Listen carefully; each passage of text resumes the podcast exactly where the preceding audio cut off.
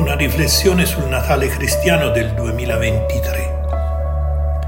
La liturgia del Natale, per antichissima tradizione, prevede la celebrazione di tre messe con preghiere e letture proprie. Tre celebrazioni che sono chiamate Messa della notte, Messa dell'aurora, Messa del giorno. La ricca proposta liturgica intende aiutare i cristiani a penetrare il mistero dell'incarnazione del Verbo di Dio nella nostra carne mortale e farne emergere tutta la ricchezza per dare spessore e concretezza alla nostra vita di fede. Vorrei riprendere questa tripartizione per entrare nella profondità della liturgia e la sua stessa attualità per ciascuno di noi, per la comunità cristiana e per l'umanità tutta.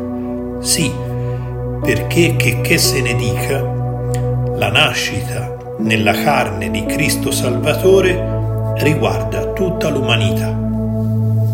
Si inizia con la notte. La messa della notte è un invito alla gioia. Così si rivolge l'angelo ai pastori non temete. Ecco, vi annuncio una lieta notizia, una gioia grande, che sarà di tutto il popolo. Oggi, nella città di Davide, è nato per voi un Salvatore, che è Cristo Signore.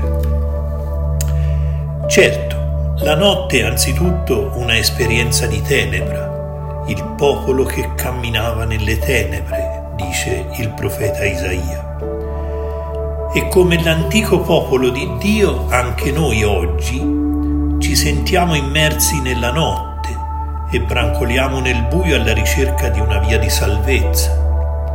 Avvertiamo l'oppressione di una notte sempre più fitta che grava sul nostro oggi e sul nostro futuro. Viviamo, anche se da lontano, la notte delle guerre, dei disordini, di una violenza quotidiana che ci sospinge sempre più nella tenebra dell'incertezza. E poi, poi ci sono le nostre notti quotidiane, come quelle di Maria e Giuseppe, che avendo risposto alla legge dell'imperatore hanno abbandonato la sicurezza della loro casa e ora si ritrovano in difficoltà. Maria deve partorire, ma per loro non c'era posto nell'albergo e quindi devono inventarsi un rifugio di fortuna. Tutto sembra avvolto dalla tenebra, eppure in quella notte, nella nostra notte, accade una novità totalmente isperata. Oggi è nato per noi il Salvatore, Cristo Signore. Oggi è apparsa la grazia di Dio che porta salvezza a tutti gli uomini. Oggi il popolo che camminava nelle tenebre ha visto una grande luce, Cristo Signore. Nel bambino che ci è stato donato, come dice la scrittura, la notte è chiara come il giorno. Una tradizione della Chiesa antica afferma che Adamo ed Eva vennero cacciati dal paradiso alla fine del giorno e giunsero sulla terra a mezzanotte. Il secondo Adamo, Cristo Gesù, nasce proprio a mezzanotte. Nella notte Dio fa intonare canti di gioia, perché un bambino è nato per noi, ci è stato dato un figlio, Cristo Signore. È Lui la vera luce che illumina la notte dell'umanità. La messa natalizia della notte è un pressante invito ad accogliere la gioia che Dio Padre ci dona in abbondanza nel Figlio suo fatto carne per noi. Dopo la notte viene l'aurora. La messa dell'aurora è un invito al silenzio un invito a contemplare con gli occhi stupiti del cuore la luce del Salvatore che splende su di noi e sul mondo intero.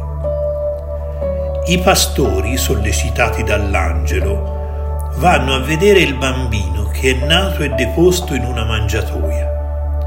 desiderano contemplare e constatare l'amore di Dio che illumina i cuori degli uomini. La luce dell'incarnato è come una rugiada che rigenera e rinnova. È come una rugiada che si posa sulla terra, la nutre e la custodisce anche se è inverno.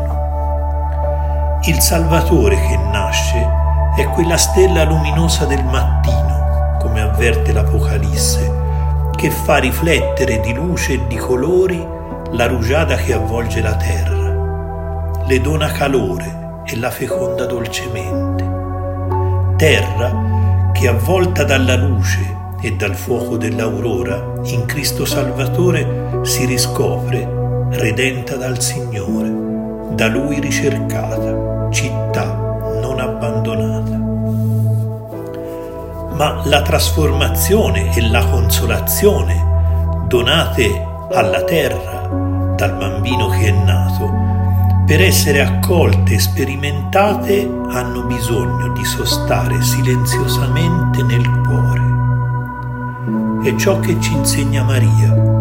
Lei è la donna che custodisce tutto ciò che accade nel cuore e in quel profondo silenzio contempla nella notte la luce donata dal figlio di Dio che è il suo stesso figlio che lei ha partorito prima nel cuore e poi nella carne. La messa dell'aurora è proprio l'immersione nel silenzio del cuore per contemplare la luce del Salvatore che risplende su di noi. È l'invito a sperimentare la rugiada di Cristo, stella luminosa del mattino, che se accolta trasforma in una carezza mite e coinvolgente. E finalmente la messa del giorno. In essa la liturgia ci invita alla testimonianza. La gioia della notte e il silenzio dell'aurora non possono essere trattenuti, vanno offerti e testimoniati.